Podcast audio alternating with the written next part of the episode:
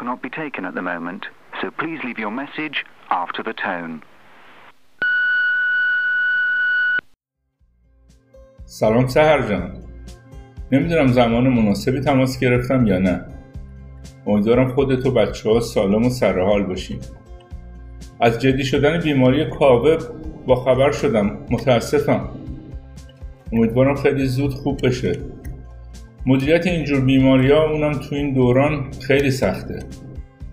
جای خوشحالیه که تو در کنارشی حالا ظاهرا زحمت ویرایش قصه از پدر به تو رسیده. پس منم با تو جلو میبرمش. تصور می‌کنم دو بخش قبلی رو شنیدی. منم ادامه قصه از آخر بخشی که برای کاوه گفتم و برات میگم.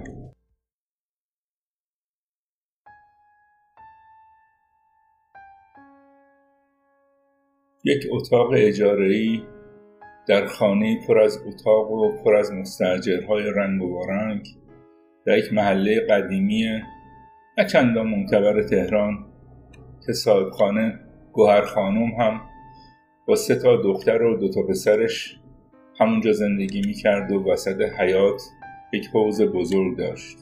برای همه کار ظرفشویی شنای بچه ها خنک کردن هندوانه تابستانه و غیره. و یک درخت توت قدیمی سر به فلک کشیده و یک درخت گلابی تنومندی که یک مار روی آن خانه داشت و گوهر خانم اعتقاد داشت خوشیمنه و در نهایت یک باب مستراح همگانی آن طرف حیات. اینجا جایی بود که فرخنده و رضا زندگی مشترکشان را شروع کردند. روزها تازه عروس با مبلغ ناچیز جیره روزانه که رضای خسیس قبل از عزیمت به محل کار روی تاقچه میگذاشت خرید می‌کرد و غذا میپخت و رفت و روب می‌کرد. از کار بیرون و شغل سابق معلمی دیگر خبری نبود. زن خاندار شده بود. مطرود خانواده خود و اسیر دست و افکار خانم خیاط. رضا با توصیه پسرخاله مدتی کارمند دخانیات و حالا هم به عنوان کارمند رسمی دولتی در سازمان تازه تأسیس بیمه های اجتماعی مشغول به کار شده بود و دیکته شده خانم خیاط بایستی از سر کار هر روز به دیدار خواهر بزرگش می‌رفت. او هم تا می توانست علیه تازه عروس پرش می‌کرد و وقتی به خانه می رسید و با سفره رنگارنگی که همسرش با زحمت و عشق به زندگی و با همون چندرغاز ساخته و پرداخته بود چنان برخوردی می‌کرد که روز فرخنده شب تار می‌شد. بعد هم تا شب روزنامه می‌خواند و یک کلام حرف نمی‌زد. دیگه از مردی که ابراز عشق و رفتار شاعر مسلک داشت خبری نبود. یک برج زهر مار بود که می‌خورد و امیال مردانش را بی توجه به نیازهای زن جوانش ارضا می‌کرد و پشت می‌کرد و میخوابید. فرخنده خیلی زود فهمید که حامله شده. اونم به گفته گوهرخانم با تجربه که از حالاتهای تهوع تشخیص داده بود. فرزند اول دختر شد. ولی در همان روزهای ابتدایی تولد بر اثر بیماری فوت کرد و خانم خیاط بهانه جدیدی برای تحقیر این عروس و تحریک این داماد بیورزه پیدا کرد. روزگار سیاهتر شد. هنوز چند ماه نگذشته بود که قوه تشخیص گوهر خانم حاملگی دختر جوان را اعلام کرد و دلش به حال فرخنده بیپناه کباب شد. به دور از چشم رضا و خانم خیاط بهش رسیدگی می‌کرد. آش ماست و آش رشته که خودش رشته ها را بریده و کشک آن را ساییده بود میخوراند و بسیار محبت های مادرانه دیگر. مثل که دخترهای خودش باش رفتار می‌کرد. این بار بچه پسری چشم آبی شد. با حمایت گوهر خانم که حالا دایه بچه حساب می‌شد سالم و سرحال به دنیا آمده بود. ولی طبق استاندارد خانم خیاط این بچه هم مشابه فرزندان برادر بزرگش عواب جمعی او به حساب می آمد. پس مرتب به این خانه در رفت آمد بود و در قیاب رضا هم عروس رو میچزوند و هم زیر دستورات ریز درشتش خوردش می‌کرد. بدتر از همه رضا هم طرف خواهرش رو می‌گرفت. کافی بود بچه بد غذایی کنه. روزگار فرخنده ترختر می‌شد. انگار نه انگار که این بچه فرزند این مادر هم هست. روزها به رفت و روب و پخت و پز و بچه داری و تحمل زخم زبان میگذشت. حتی دو سال بعد از تولد این پسر با به دنیا آمدن یک دختر اوضاع نه تنها بهتر نشد بلکه سختتر هم شد.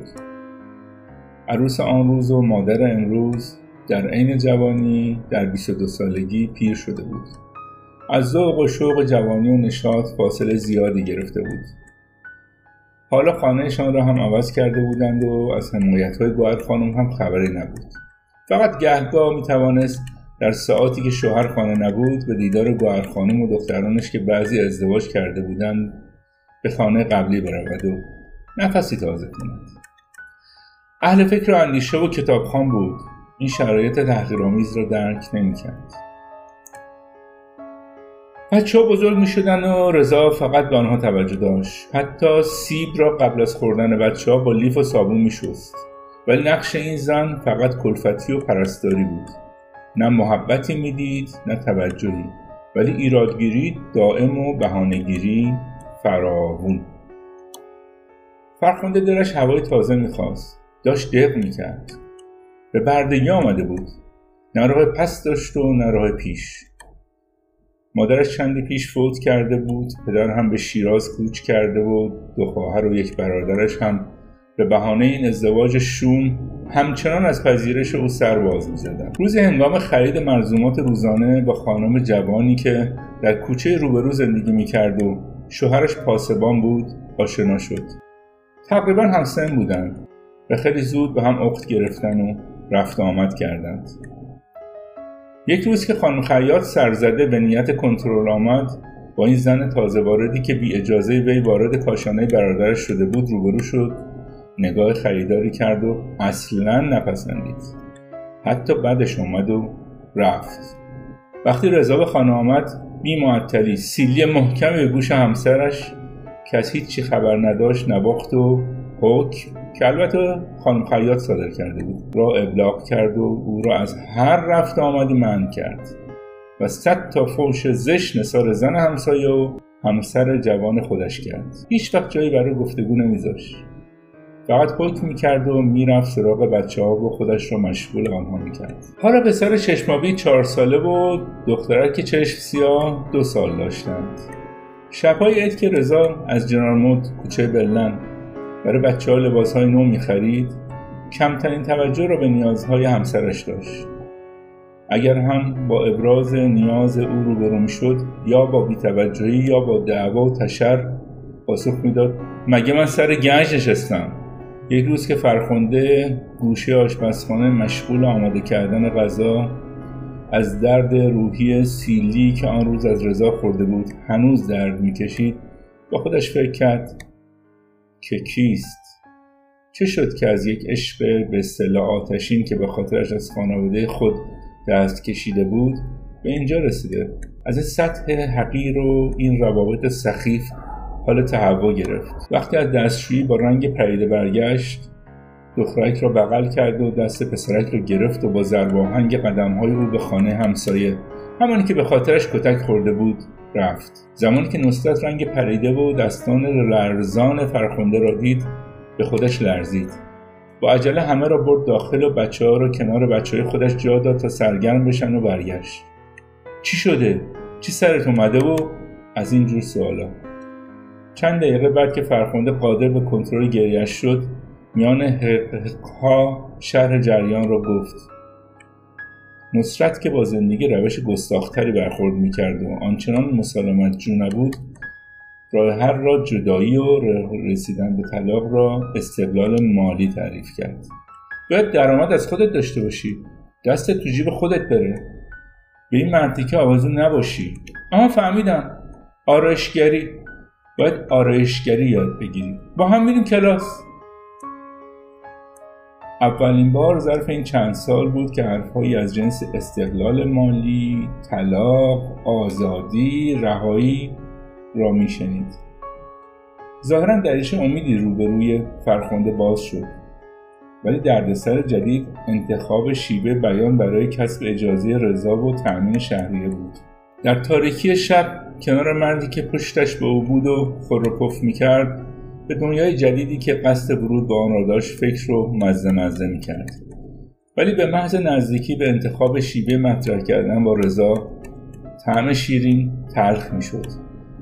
بین رویای آینده و کابوس حال دست پا زد تا خوابش برد. ولی ساعتی بعد با گریه دخترک که آب می‌خواست از خواب کوتاه پرید و دید روزگار همان رنگ است که بود.